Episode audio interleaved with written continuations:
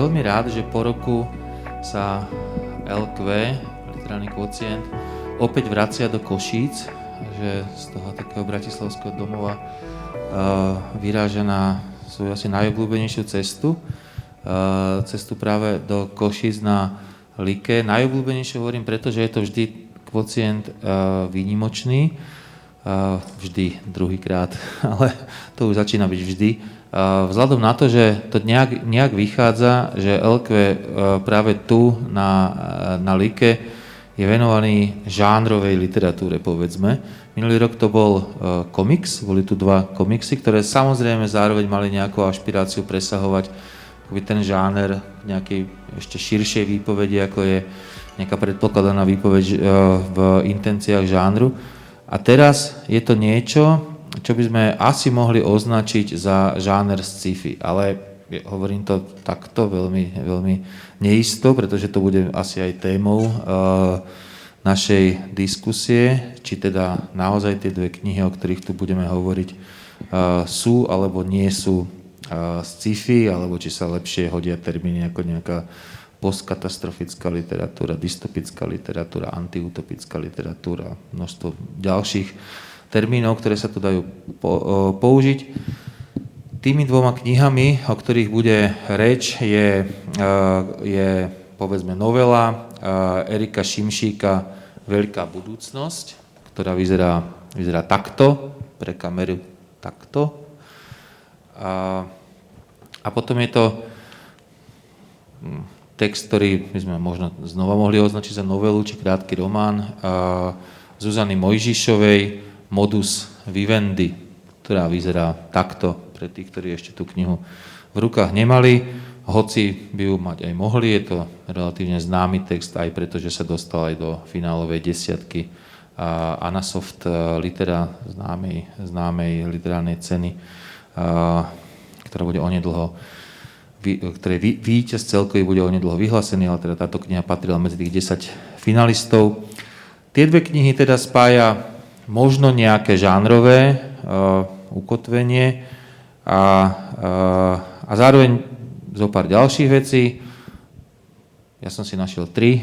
Uh, jedna je, že sa až tak trochu um, vtipne odohrávajú úplne v rovnakej dobe, sú to 40. roky tohto storočia, tak preto teda tá sci-fi, pretože sa to odohráva teda v budúcnosti, zhruba 20 až 30 rokov od teraz do budúcnosti, do v blízkej budúcnosti. Povedzme, že druhou uh, prekvapujúcou uh, spojnicou medzi tými knihami je to, že sa odohrávajú v uh, akejsi zvláštnej podobe slovenského mesta budúcnosti. Povedzme, že to je Bratislava v obidvoch prípadoch. Nie je to tam úplne isté, ale v jednom prípade to je isté, v druhom prípade je to povedzme pravdepodobné. Uh, a a tretia zaujímavá súvislosť, na ktorú sa budem pýtať mojich, uh, uh, mojich kolegov, mojich spoludiskutérov dnes, je to, že v obidvoch tých knihách sa objavujú, hoci sú to teda novely, ako dôležitý, dôležitý priestor textu poznámky počiarov. A vôbec netuším ani v jednom prípade prečo. Tak to bude jedna z, jedna z otázok. Na, na dnešných diskutujúcich, ktorými sú Marta Součková, známa postava LQ, tak vítaj Marta. Pekný deň. Martina, Martina Buzinkajová. Dobrý večer. Deň. A William Nádaškej. Dobrý deň. Ja som Petr Darovec a, a proti vôli niektorých mojich kolegov som som si povedal, že začneme uh, knihou uh, Erika Šimšíka, a to bude možno aj prvá otázka, že prečo, pre, prečo nie, ale skúsim ja som priblížiť drobne pre tých, ktorí ju zatiaľ nečítali.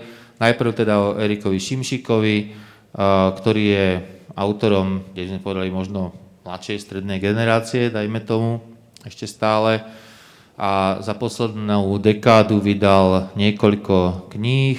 Boli to e, experimentálne zbierky poézie, už podľa názvov, jasné, že to budú experimentálne zbierky poézie.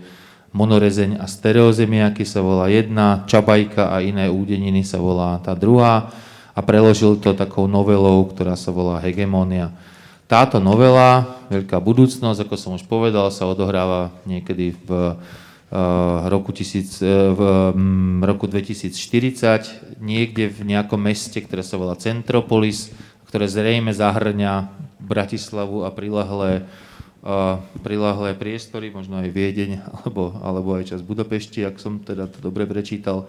A je to jedno z mála miest, ktoré prežili nejakú ekologickú kataklizmu, e, ku ktorej prišlo a, a v tom meste pôsobí akýsi spisovateľ, e, ktorý je cenený za svoju autentickosť a, a on sám nerozumie svojej autentickosti, nevie, prečo je vlastne autentickým a, a, a zrejme tam ide aj o to, ako sa narába vlastne aj s tým termínom autentickosť. A, a všetko, všetku charakteristiku môžem asi preskočiť, pretože ju za, za mňa zvládol sám autor hneď v úvode, či namiesto úvodu, ako on píše, charakterizuje uh, ten, uh, túto knihu tým, že hovorí, je to román, je to sci-fi thriller, je to dráma, je to príbeh o láske, miestami absurdný román, je to erotický román, je to intertextuálny román, je to dobrodružný román, je to oslava popkultúry, aj klasikov, je to utópia a antiutópia, záleží na ktorej strane múru stojíš. Marta, na ktorej strane múru stojíš, keď si prečítala túto knihu a čo je to za knihu, čo dodáš k tejto charakteristike, ktorú spravil sám autor? No tak je dosť ťažké vyjadriť sa k tomuto textu, lebo aj, aj tie charakteristiky, ktoré e, prezentoval Šimšik hneď v úvode, sú tak trošku alibistické. Isté, že dalo by sa povedať, že tento, tento text sa dá čítať rôznymi spôsobmi, ale nám, nám to nám skôr prípada uh, hodnotiť ho, uh, ak, aký je. A tu teda nastal problém. Ja sa priznám, že som čítala ten, tento, tento text po Zuzane Mojžišovej a asi do 50. strany som mala tak trochu pocit úlavy, že drží pokope na začiatku, že sa mi zdalo, že uh, v rámci sci-fi alebo utopie dodržiava tie zásady toho žánru, ale e, zhruba od tej 50. strany, alebo možno, že ešte trošku neskôr, odkedy sa hlavná postava vládo vyberie e, na cesty a zažíva rozličné avantúry, tak sa to začalo vymykať aj teda jednak tomu zvolenému žánru a jednak si myslím, že sa to začalo vymykať aj kvalita, kvalite, že vlastne to, ako vršil uh, historky, čo všetko Vlado na svojich cestách e, zažil, tak to pre mňa nebolo priateľné, tak ako neboli pre mňa priateľné jeho erotické skúsenosti, aj keď je tam tá charakteristika, že ide aj o erotický mm, text. E, neboli priateľné preto, lebo nevidím opodstatnenie e, pornografie alebo teda veľmi transparentných detajlov pri opisovaní teda rozličných skúseností. A ešte, ešte, ja som si teda pripravila jeden úryvok, ktorý asi bude hovoriť za všetko, lebo ešte viac sa mi ten, mm, tento text prestal pozdávať vtedy, keď sa začali, uh, keď začal byť hororom, alebo tak, tak on na začiatku, thrillerom, teda keď tam došlo k, k rozličným vraždám a keď zrazu sa postava, uh, autent, tak ako si na začiatku povedal, že má, má, byť, má to byť román aj o alebo novela o spisovateľovi, ktorý chce byť autentický. Oni sú tu dvaja, jednak je to teda ten Vlado a jednak je tu jeho priateľ, ktorý, ktorý je síce menej talentovaný, ale tiež chce byť autentický spisovateľ a keď zrazu sa on rozhodne, ako keby z ničoho nič, že si chce vyskúšať vraždu. A uh, ja som aj rozmýšľala práve vzhľadom na to, že, že sa tam hovorí aj o intertextualite, že že či to, je len, či to je len moja skúsenosť s čítaním inej literatúry, konkrétne teda uh, Horeckého Silný pocit čistoty, lebo je, nevylučujem, že vôbec tu nejde o nadvezovanie a že to je len teda moja Uh, ani nie, že nadinterpretácia, ale moje porovnávanie, lebo vlastne tu dochádza ako keby k tej istej situácii, kedy chce zavraždiť uh, spisovateľ svoju, ani nie, že priateľku, ale priateľku svojho priateľa takým spôsobom, ako to urobil Kristian pred rokmi v, v, teda v proze Michala Horeckého Silný pocit čistoty, teda, že jej v podstate upchá ústa. Ale nestihne to preto, že práve vtedy mu zatelefonuje Vlado, ktorý tiež medzi tým zabil, alebo myslí si, že zabil, lebo nezabil. Toto to je pomerne zložité. A on sa teda vyberie k nemu a to, čo nastane, to už pre mňa vyvolávalo otázku o hraniciach alebo o miere, o vkuse. A teda, ak dovolíte, ja to len kulinček prečítam.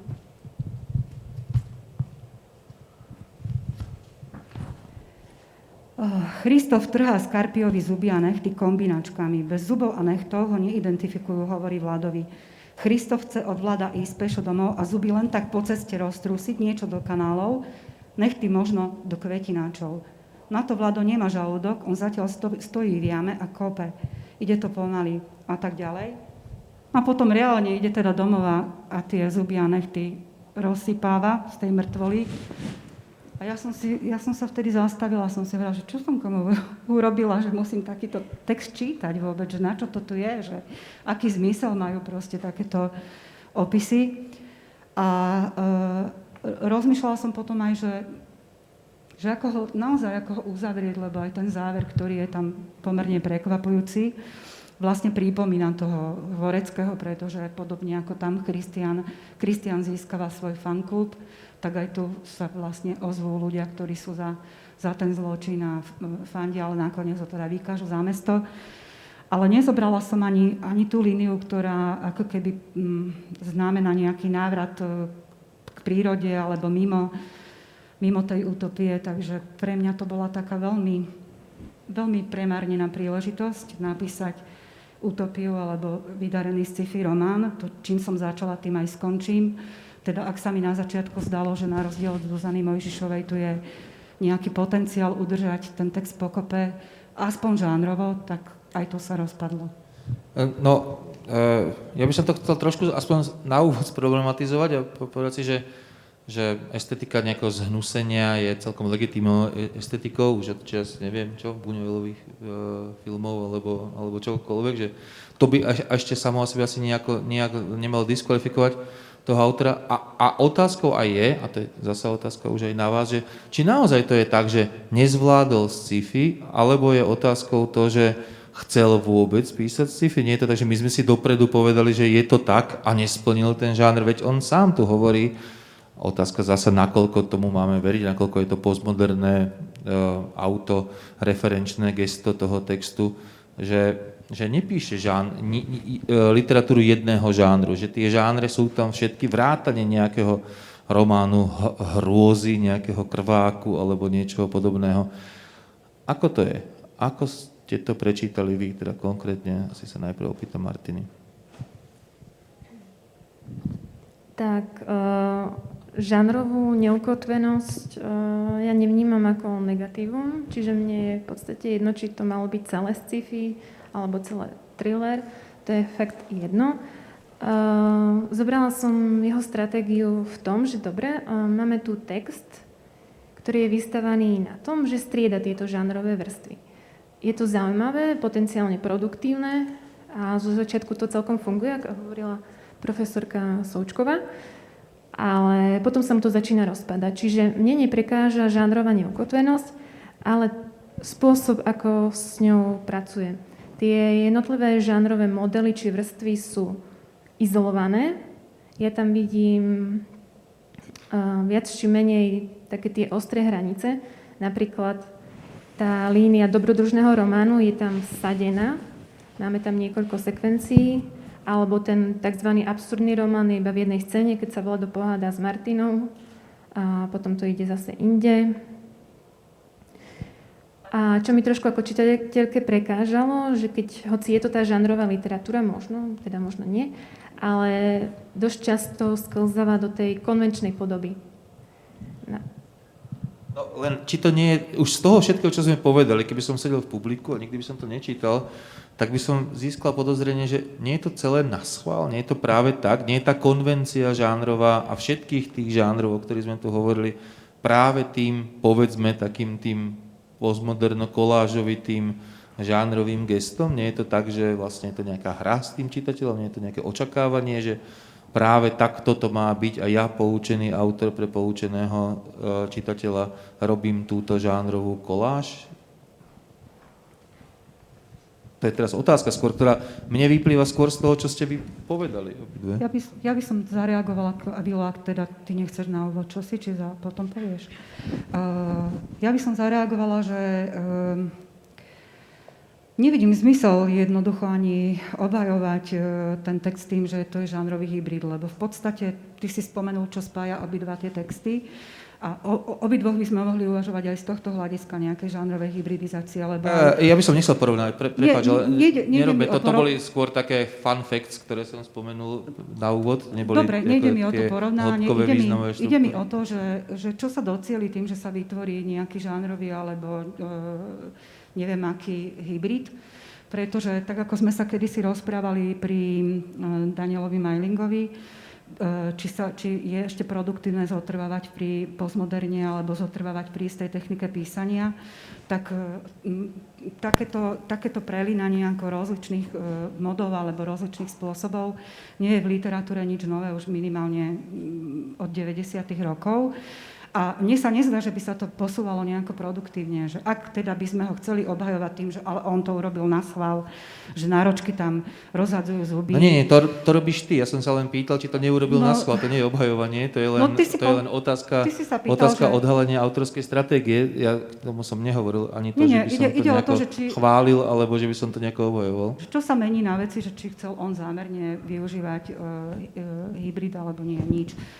Teda ja, e, skôr, skôr mi ide o... Mm, aj keby, keby sme to brali v rámci akéhokoľvek modelu, tak vlastne tie rekvizity alebo postupy, ktoré používa, sú niekedy až smiešné. Že to, že sa e, robot zamiluje do Martiny, proste prípada v akomkoľvek žánri úplne mm, triviálne, alebo mne to bolo až smiešné, že zrazu sa zobudí hrdinka a namiesto jej partnera je vedľa nej proste nejaký humanoidný robot a ten je povie, že ja som sa do teba zamiloval, hej.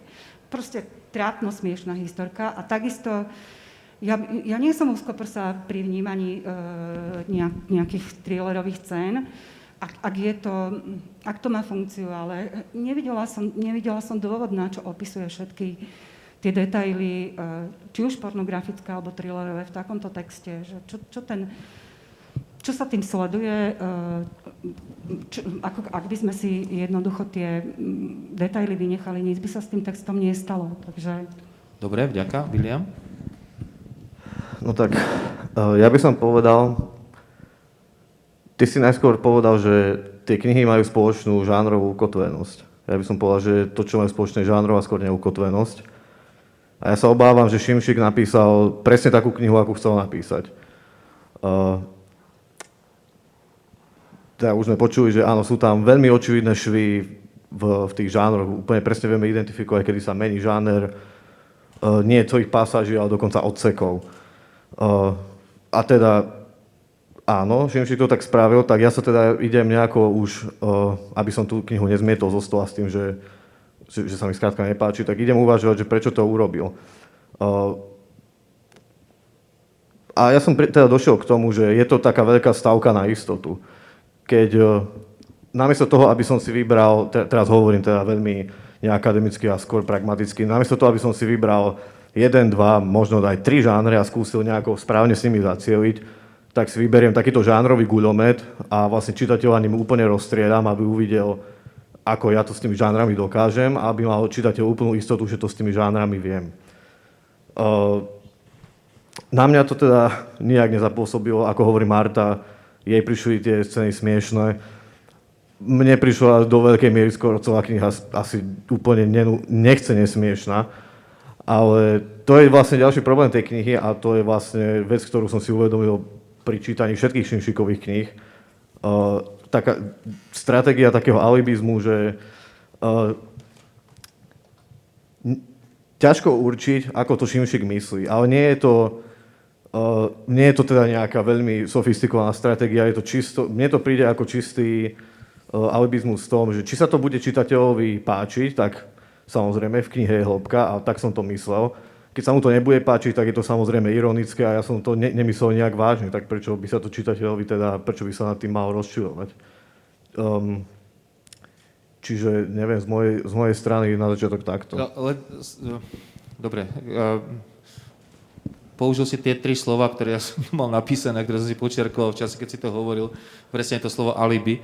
Myslím, myslím že to je úplne presné, že, že, že to, toto robí tá kniha, že to je istým spôsobom, ty si to nazval stavka na istotu, ja som si to naozaj predtým nazval radšej, že alibi, Uh, ale by človeka, ktorý si nie je istý, že či je schopný napísať vlastne žánrovú literatúru. Lebo to je možno to, o čom sme tu, o čom sme tu hovorili, že on hrá tú postmodernú hru takú tu, že veď ja viem, že ja som nad tým žánrom. Hej? Že ja, ja tu nerobím len teda poctivú, poctivý, poctivý, poctivé čokoľvek z tých uh, žánrov, ktoré sám vymenoval. Už len tým, že ich na začiatok všetky vymenuje, a akoby upozorní na tú koláž, na tú, na tú, na, na ten, na tú meláž dokonca akoby tých všetkých, všetkých žánrov, tak nám akoby hovorí, že ja som ten literát, ktorý samozrejme tomuto všetkému rozumie, ja som nad tými žánrami, ale trošku vám z nich dám. Ak sa vám to bude páčiť aj žánrovo, tak je to v poriadku.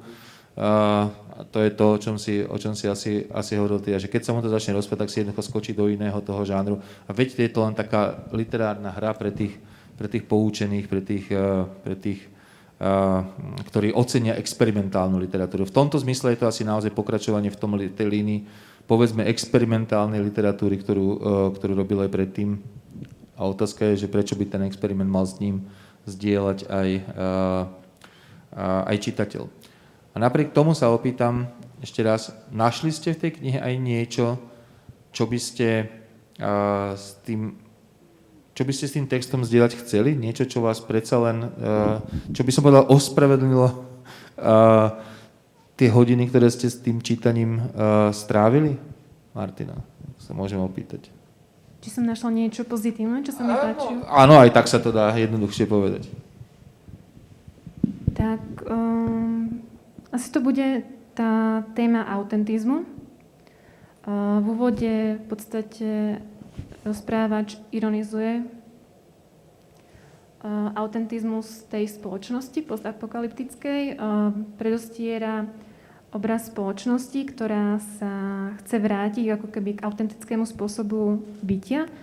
A takýto spôsob bytia bol teda v minulosti. Čiže je tam aj tá dichotomia minulosti a prítomnosti.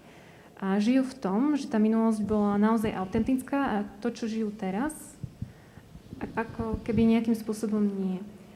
A to, čo sa mi teda páči, je problematizovanie na vládovej strane, pretože on má v podstate taký istý názor, ale so spoločnosťou um,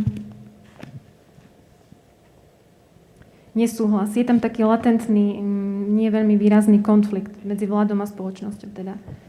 Lebo on tiež ironizuje, jeho postoj k spoločnosti je cynický, zosmiešňuje napríklad aj svojho priateľa Kristofa, čo je tiež spisovateľ, ale druhý autentický, nejako Vlado, ktorý je prvý.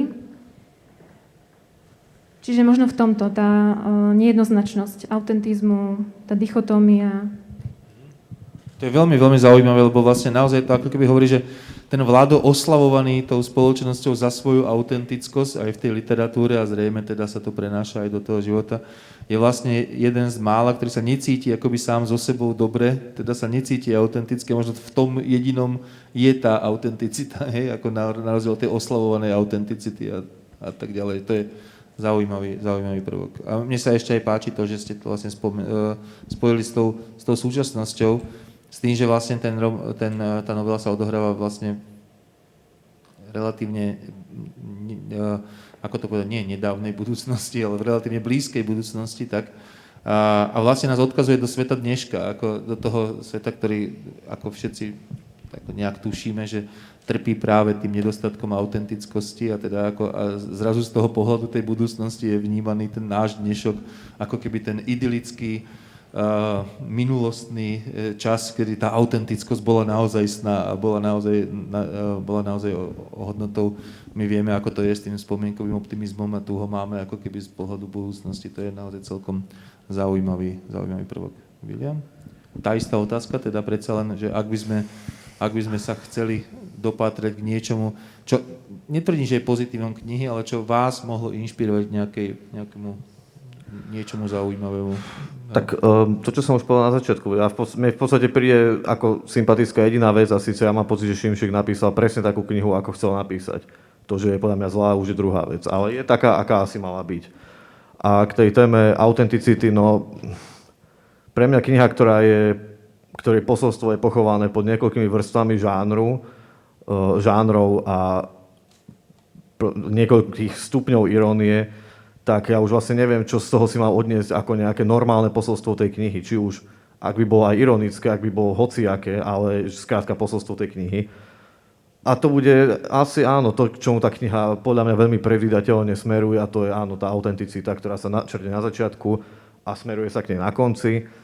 Uh, ak by som to mal brať tak, ako som povedal, že je to kniha, ktorá, ktorá je taká, aká je a nevyčítať jej žiadne chyby, tak by som povedal, že autenticita je tam hlavná téma. A Šinšik sa nám snažil povedať, že uh, civilizácia speje do záhuby a zachránime sa len tým, že sa vrátime k nejakým prírodným koreňom čo je pre mňa dosť um, banálne posolstvo a pre mňa vlastne jediné posolstvo tej knihy, lebo keď sa máme baviť aj o tej autenticite, tak tá je tam tiež vlastne pochovávaná, ironizovaná a to už úplne pragmaticky ako čitateľa ma to nebaví ani už čítať, keď vlastne neviem, ktorým smerom to on skrútne a ako čo myslí, jednoducho povedané.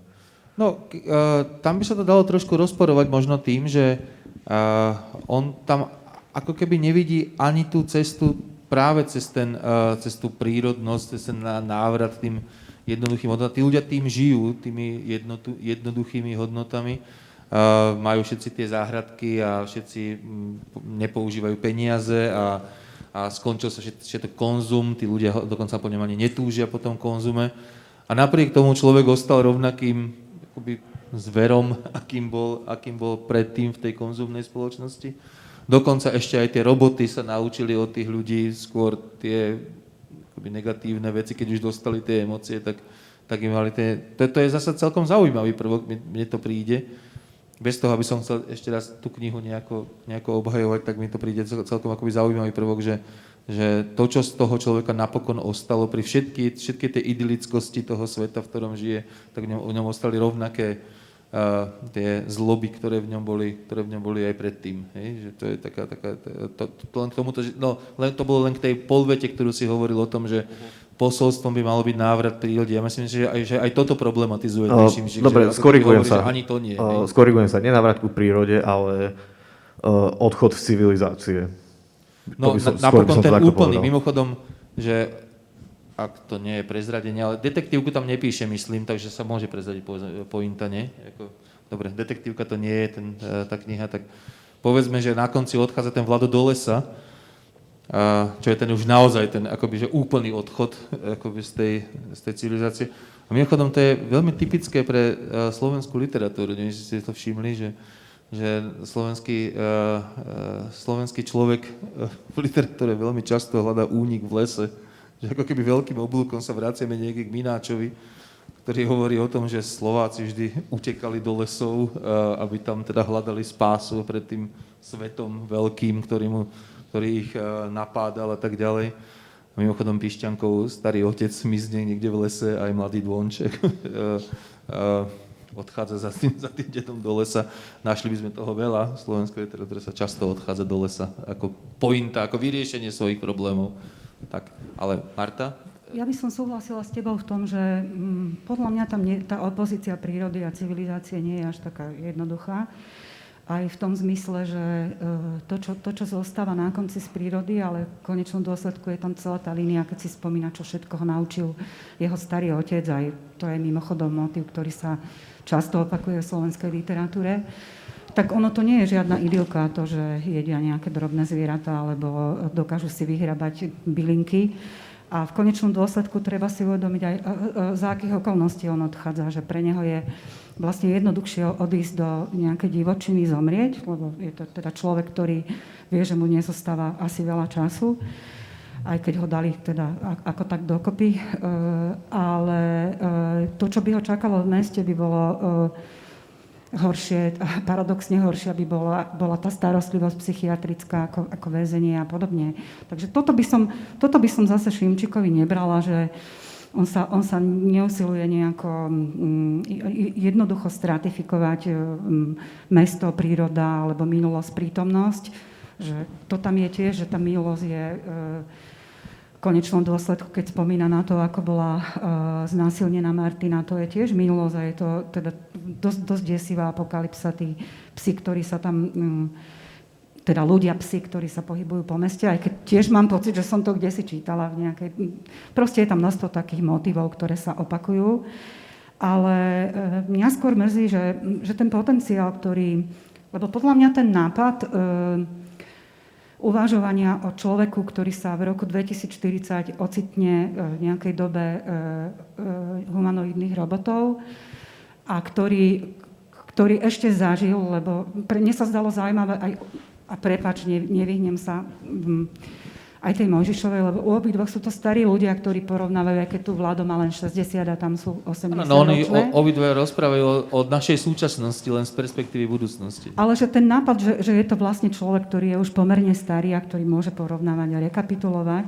a tu by som povedala, teda, že tak jak si načkotol tie poznámky počia, mne, mne sa napríklad v tomto texte zdali funkčné, že uh, zdalo sa mi, že aj keď boli dlhé na začiatku, potom ich vypustil, že, že, že patria k tomu, uh, že splňajú to svoju úlohu uh, objasňovania vecí, uh, ktoré nemusíme poznať, že hudobný nástroj, ktorý sa používa pri yoga a tak ďalej. Teda mm, minimálne, minimálne ten, ten vstup mal potenciál, ale teda opakujem sa to, ako, ako sa ten text postupne rozvíjal. A myslím si, že Vilo má e, pravdu v tom, že že čím ďalej, tým viacej stavil na čitateľa, alebo že ako keby chcel byť um, ústretovejší, ako, ako, ako len môže byť, že tie senzačné Myslíš detaily... v tom zmysle, že tej, senza, tej vraždy senzácie, a tak, že, že si povedal, že čitateľ to bude chcieť, tak mu to dám? Akože čitateľ bude si trochu ktorý... sexu, bude sa to lepšie predávať, alebo tak? Až tak no, ja som aj nad tým uvažovala, samozrejme, ja čítam za seba, neviem, ako sa tá kniha bude čítať, ale, ale podľa mňa tá kniha nie je urobená pre čitateľa žánroviek a nie je ani urobená pre nejakého diskurzívneho čitateľa. No toto je presne ten problém. Ja si tiež myslím, že to sú tie knihy, ktoré padajú niekde uh, do tej škáry medzi. Neviem si predstaviť čitateľa žánrovej literatúry, ktorý by toto napokon zvládol, že tie švy by mu prišli pri, pri, pri veľké, uh, že vlastne všetko toto, že keď sa to číta, že ako žánrová literatúra, tak nás to asi neuspokojí. Neviem si predstaviť, ktorým žánrom by sme to dokázali prekryť tak by nás to uspokojilo. Zároveň eh, pre diskurzívneho čitateľa, ktorý chce o tej literatúry čosi iné, tak tam asi sa ponúka už len tá postmoderna, nie? Akože znova teda takto. Toto je kniha, ktorá naozaj, keby vyšla v roku 1990, tak asi by sme mali jasno hej? v tom, že čo to je za knihu, alebo čo to chce byť za knihu, na, v, akom, v akom diskurze sa ona sama ona sama pohybuje. A už len poznámku, lebo na rozdiel od toho Horeckého, kde to všetky tie scény mali nejaký, pre mňa mali zmysel v rámci nejakej generačnej výpovede o človeku, ktorý uh, má 17 aj totálne anestetický, aj vďaka tomu, v akých rodinných pomeroch vyrastá, ako, aké má vzťahy proste s ľuďmi aj, aj s, to, s to svojou nastávajúcou dievčinou.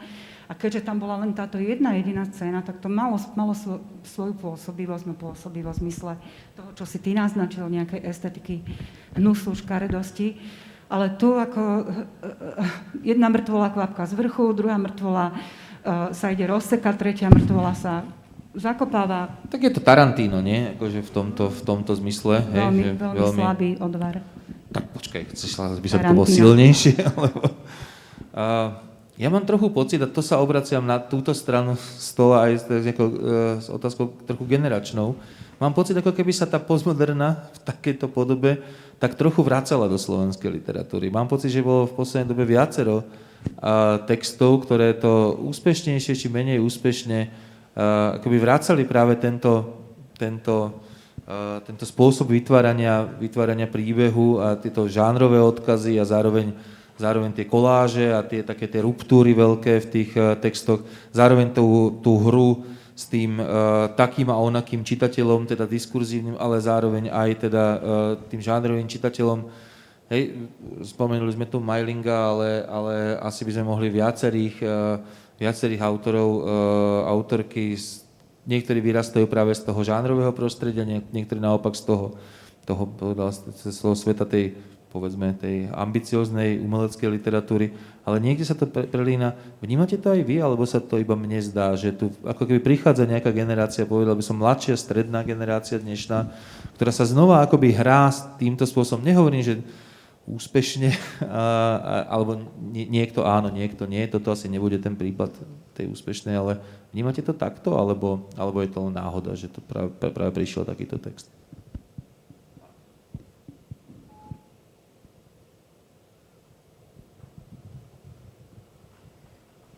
Tak um, neviem, či je to náhoda, či je to symptóm niečoho, ale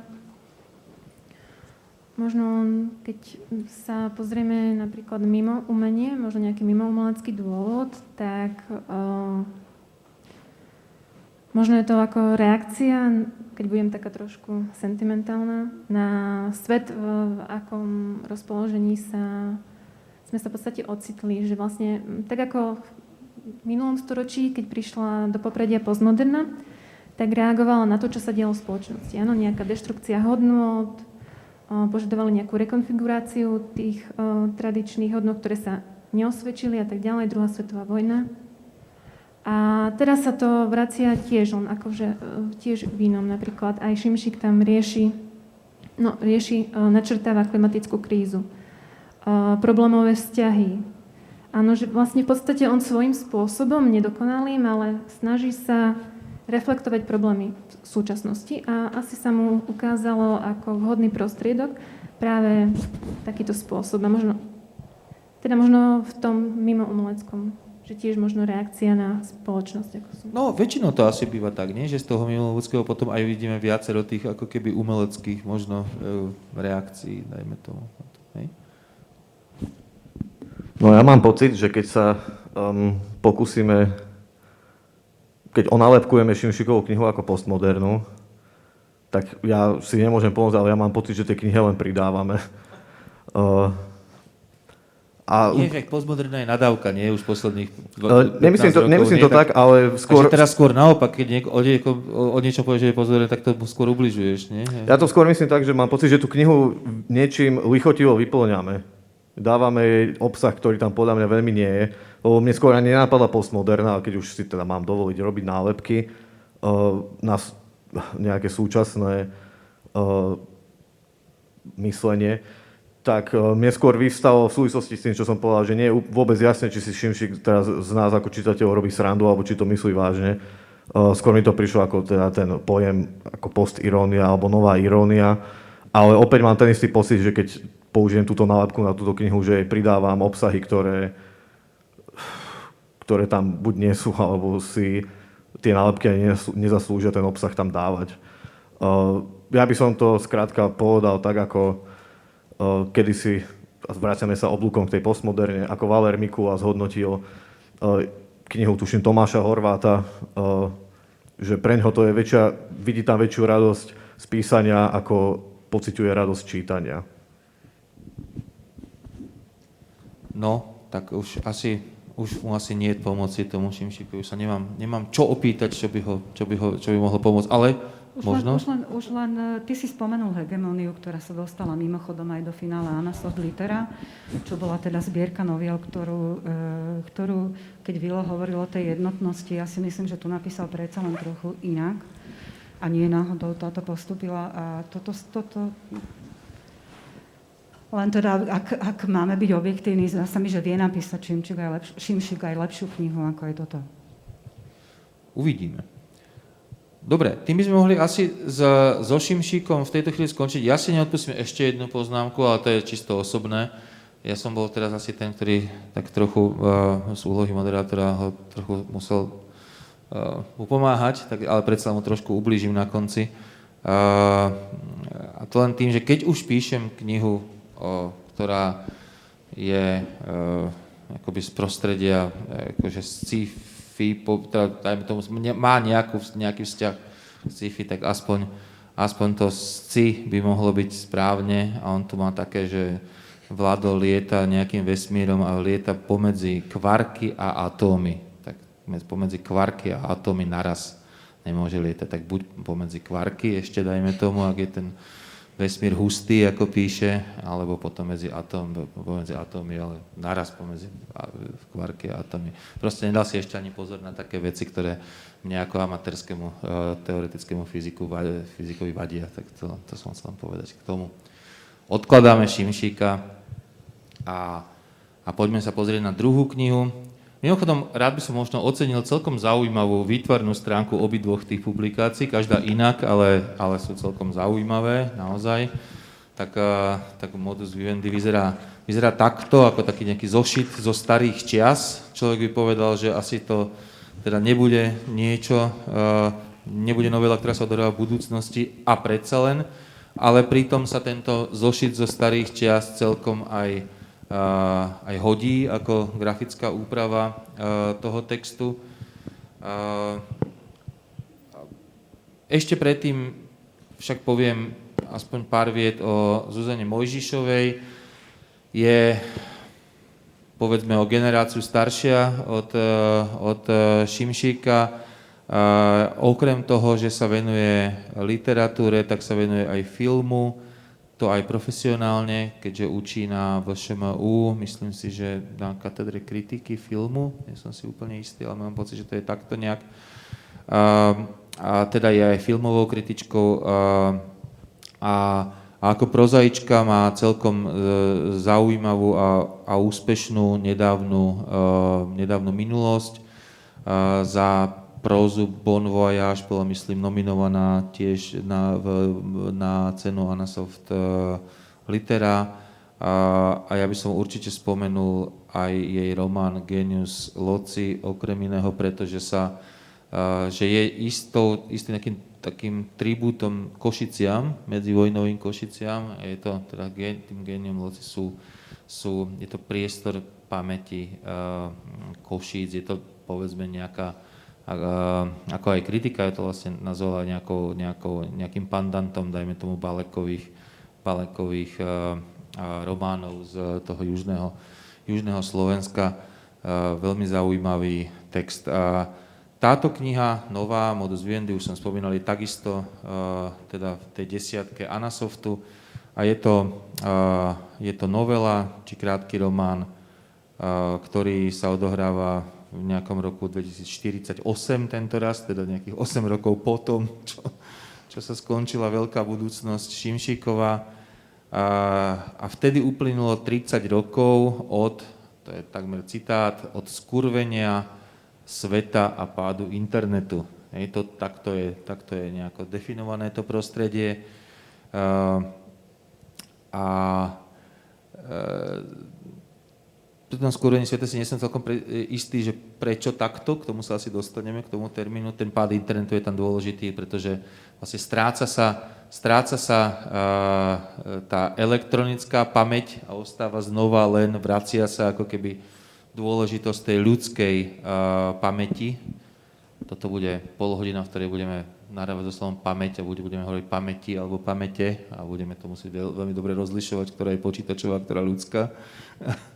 lebo sa to inak, eh, inak skloňuje, ale a, eh, a, eh, ten román je vlastne zaujímavý tým, že a, ako keby s týmito pamäťami nejako stále pracuje a, a to hneď v troch časoch. Jednak v tom čase tej budúcnosti, v tom roku 2048, jednak v tom čase zrejme našom, o tých 30 rokov späť, teda povedzme v roku 2018, kedy asi ten román nejako vznikal alebo e, spísala, tých 30 rokov naspäť.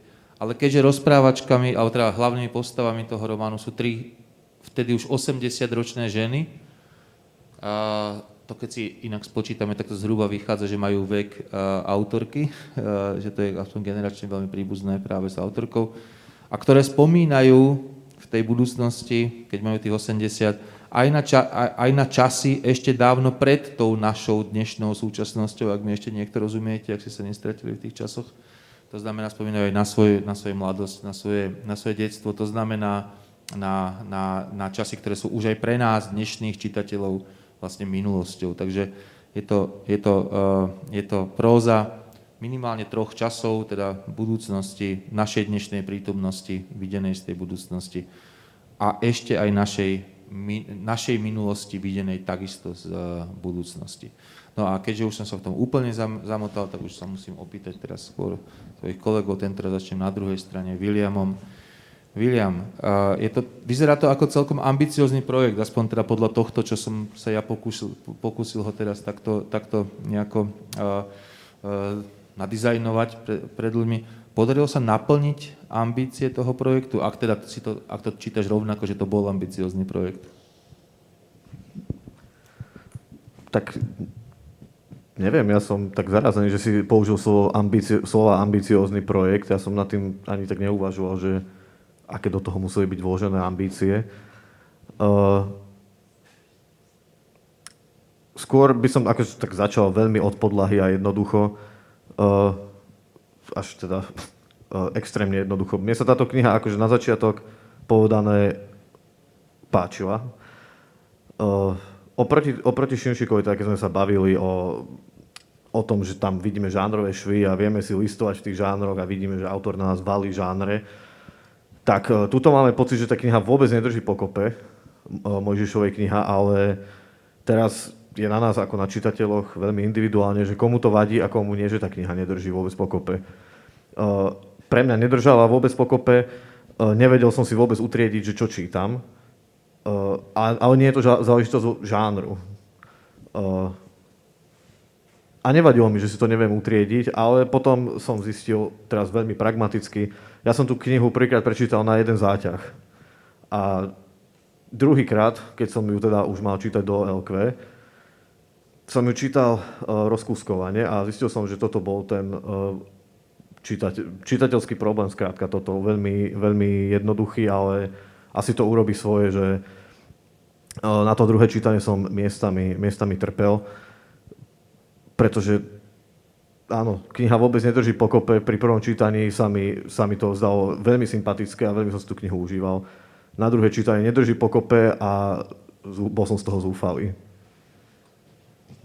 Čo by sa stalo pri tvojom treťom čítaní, to mi ešte povedz. Inými slovami, pýtam sa na to, že keď zhrnieš uh, svoje dojmy z prvého a druhého čítania, čo ti vychádza? No vychádza mi, opäť čitateľsky veľmi naivne, vychádzajú mi epizódy, ktoré som si, ktoré som si skrátka zapamätal a ktoré, ktoré mi až neuveriteľne utkoli v pamäti. Uh, jednotlivé príbehy, ktoré, ktoré tam, uh, ktoré tam Mojžišova spisuje otázne je, že čo, čo mi vlastne tie príbehy dajú, keď si ich pamätám mimo rámca nejakej hlavnej línie tej knihy. Pretože čo sa týka hlavnej línie knihy, tak z tej už nemám ako keby vôbec nič.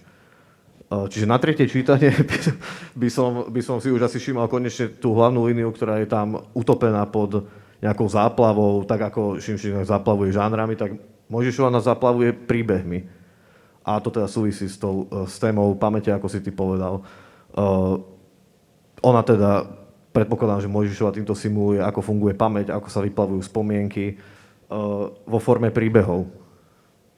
Čo je možno nie, niečo, niečo na niečo podobnej miere možno Šimšík v niektorom z pochovaných plánov, ale to sa asi nedozvieme. Už uh, každopádne pri Mojžišovej som skôr uvažoval nad tým, že prečo toto nemohla byť skôr zbierka poviedok. A prijal by som to asi, a to neviem, či je dobre alebo zle, ale prijal by som to, tie príbehy s rovnakým nadšením, ako keby boli zbierke poviedok, ako keby boli vložené do, do toho románu. No, ja, ja, som, na, ja som k, tomu, k tomuto smeroval, sa pýtal, či naozaj je, je nutná tá ambicioznosť toho projektu, na ktorým sa navešajú tie jednotlivé príbehy, ktoré mi sami o sebe tiež prišli zaujímavé, ale tá kostra mi prišla vlastne ako keby že no, možno zbytočná. Ale Martina, možno to vidí úplne inak. Ja to vidím veľmi podobne. Uh, tiež mi text prišiel príliš roztrieštený, až taký príliš hutný, presítený týmito mikropríbehmi ale zároveň aj tými žanrovými súkami, ako je Šimšik ich používal napríklad ten teleshopping na 7 strán či koľko, alebo prepis úradných listov. Komiks. Áno, komiks, presne opísané v ľavom hornom rohu je bublinka s textom a tak ďalej. Uh, najprv sa mi tento spôsob uh, výstavby textu páčil, um, tá ambícia, tak toto skonštruovať, ale veľmi to nefunguje. Um, nie je to také kompaktné, ako, ako povedal William, že to má asi evokovať aj tú mentálnu, ten mentálny svet tých stareniek, tiež je taká Mm, roztrieštená, asociatívna, reflexívna, nekoordinovaná, ale tiež sa mi to rozbilo na niekoľko príbehov, ktoré som si zapamätala a tá hlavná myšlienková línia alebo dievá línia je veľmi oslabená. Je úplne v úzadí a v podstate stráca nejakú tú intenzitu význenia. Ako by bola až nepodstatná. Pekne, Marta? No ja uvažujem nad tým, keď čo si povedal e, na začiatku, že, že to slovo ambiciózny asi nie je úplne márne, pretože oproti Šimčiko, Šimšikovi ja som tu nenašla až tak transparentne e, žánrové postupy, okrem teda toho e, sci-fi alebo utopie, čo teda je tiež len také rámcovanie tým časom budúcnosti. Ale skôr sa mi zdalo, že, že ak, ak sme uvažovali o nejakej postmoderne v úvodzovkách, pri Šimšikovi a tam by som to nebrala ani ako nálepku, ani ako ospravedlnenie nejakej nekvality, tak tu, tu tá hybridizácia postmoderna sa mi zdá zjavnejšia, alebo teda, že to prihlásenie sa možno k takýmto postupom, ale s nejakými estetickými ambíciami sa mi vidí zjavnejšie aj preto, že, že to, čo ona využíva e, ako, ako tie súky, ktoré asi, asi treba povedať podobne ako aj moji kolegovia, že nie vždy držia pokope, ale predsa len e, sú, to, sú to natoľko rôznorodé oblasti, či už je to reklama, či to je dráma, či to je komik, či, tam je, e, či sú tam nejaké kroniky, e, konec koncov celé. Ja by som to brala až ako, ako nejaký problém písania alebo písateľstva, lebo aj tie vlastne tri starenky e, sa prostredníctvom zapisovania usilujú v podstate terapeutovať alebo autoterapeutovať. Takže e, tu tie texty majú aj tento, pre mňa aj tento zmysel, že keď tam cituje Vlkolínskych, alebo keď sa tam cituje Skácel alebo Navrátil, tak zdá sa mi, že to patrí do toho ich reálne autentického sveta, že celkom som tomu uverila, že tie starenky môžu mať pamäti, pamäti Hviezdoslava alebo kohokoľvek iného.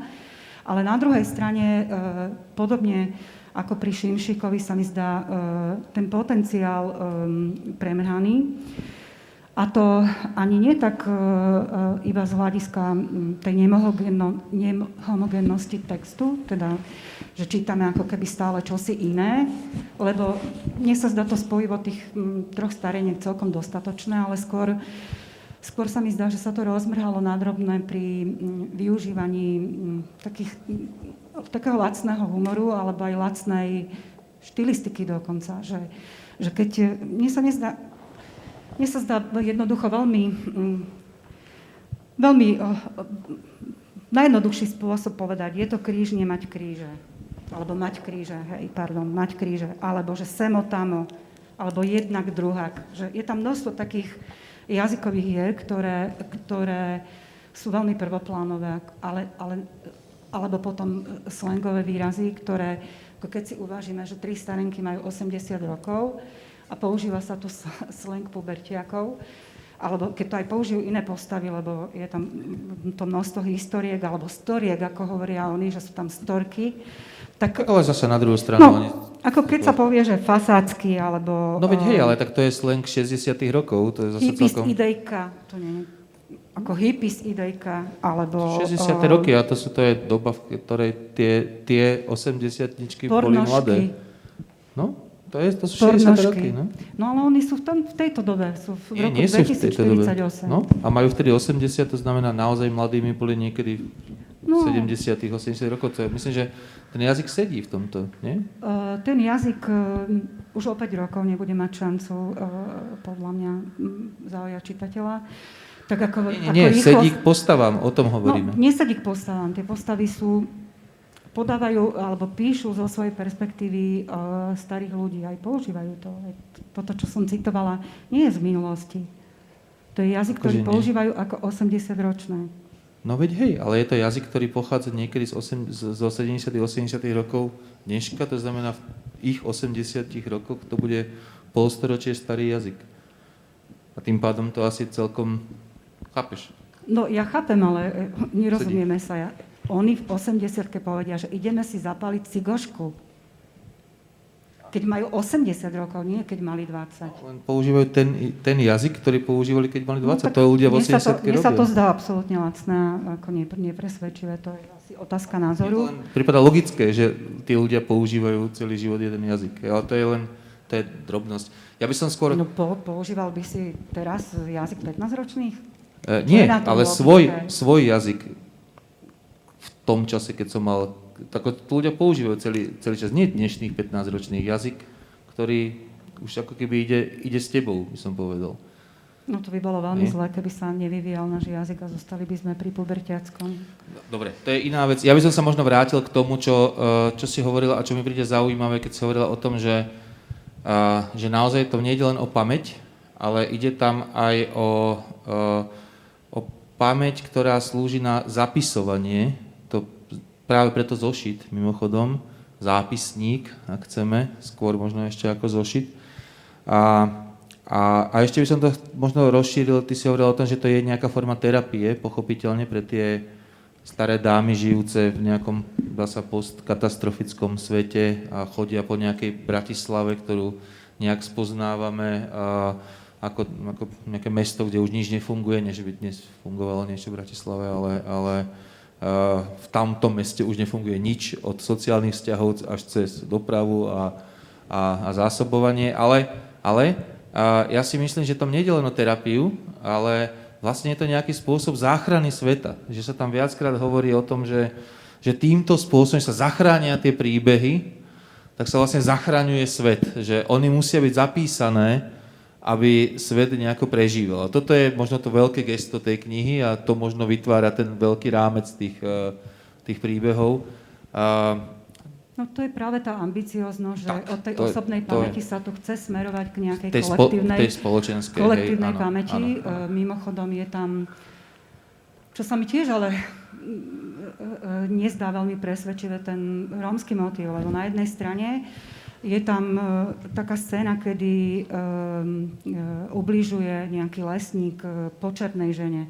Teda ona, dokáže aj implicitne tú nejakú rásovú neznášanlivosť dostať do textu, ale ten záver je až príliš transparentný, že vlastne tí, ktorí prichádzajú do toho mesta sú práve e, rómsky e, kočovníci, ako, tak, ako taká záchrana, že to sa mi zdalo teda dobre vychýlený oproti tej, záver oproti tej predošlej modalite. Ale na druhej strane aj v porovnaní so Šimšikom e, je to mesto, ktoré je, to sme, to sme nehovorili, že to je úplne iná vízia toho ča, času okolo roku 2040, kedy to mesto je úplne vyľudnené, že čo, čo je tiež mimoriadne podľa mňa zaujímavý nápad, že tie tri starenky zostávajú sami, my nevieme, čo sa tam dialo, oni, oni nás to v podstate nezaujíma, e, e, čo sa stalo s ich deťmi, čo sa stalo s celou tou spoločnosťou. A preto tam to písanie je vlastne tak veľmi dôležité. Aj to, tie, vlastne, tie sny, ktoré má, alebo halucinácie, ktoré má Hilda, ktoré, ktoré sú celkom, celkom dobre filmovo e, zachytené. Len e, mne sa, mne sa videlo, že to stojí a padá vlastne na takých disproporciách medzi tou bizarnosťou a na druhej strane medzi tým, že zrazu sa ako keby prejde do nejakej, nejakej realistickej modality. E, miestami je to úplne absurdné, potom zrazu sa opisuje, že koľko bolo hrncov alebo koľko bolo jedla v tom byte, že zase sme pri nejakej suchej enumerácii, takže ako keby... Sú to spomienky rôznej, rôznej proveniencie, zrejme to aj chce tak byť a otázka je, či to je čitateľsky konven, konvenujúce. Ty sa nadýchoval, ak sa mi to zdalo pod tým rúškom uh, k niečomu, tak nech sa páči. Tak, Či zdalo sa to? Nie. Nadýchoval som sa, áno. Uh, Viem, že si sa chcel vyhnúť, že teraz porovna... Neviem, či ešte, ešte sa chceš teraz, vy... teraz už sa nechceš vyhnúť. dokonca okay. aj ja to ešte spravím na konci uh, asi. Ale, ale nie, ide len pri tej prvej knihe, aby sme nehovorili o dvoch naraz, ale nech sa páči. Aby som tu teda už nebol za toho, čo sa mu nič nepáči furt, tak e, čo, sa mne, čo mne teda na Mojžišovej e, knihe imponuje, je, zistil som, že to je to, čo tebe neimponuje. Uh, a to, čo teda naznačil Peter, je to vlastne uchovávanie uh, spomienok, uchovávanie pamäte cez tie príbehy. A mne na tom práve imponuje to, že to je uchovávanie pamäte cez úplne bizárne, nelogické príbehy, lebo v podstate takto pamäť funguje. Ona ne, a nielen u, u starých ľudí, veď u hocikoho pamäť funguje veľmi, môže fungovať, nehovorím, že naozaj funguje ale funguje nelogicky, iracionálne, reťazením veci, ktorým... Proste teleshopping si nakoniec zapamätáme lepšie ako, Áno, ako nejakú... ja, ja sa tiež pristihujem, že ja si pamätám veci z detstva, ktoré si nepotrebujem pamätať, ale nepamätám si veci, ktoré by som si veľmi rád pamätal, keby som si ich pamätal. Uh, ako napríklad zvučky zo starých seriálov, ktoré fakt nepotrebujem mať v hlave, ale mám ich v hlave na spameť. No.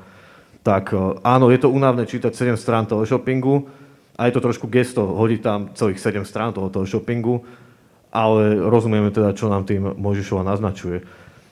Uh, áno, je to teda uchovávanie pamäte cez, uh, cez príbehy. A uh, áno, ako som povedal, sú nelogické.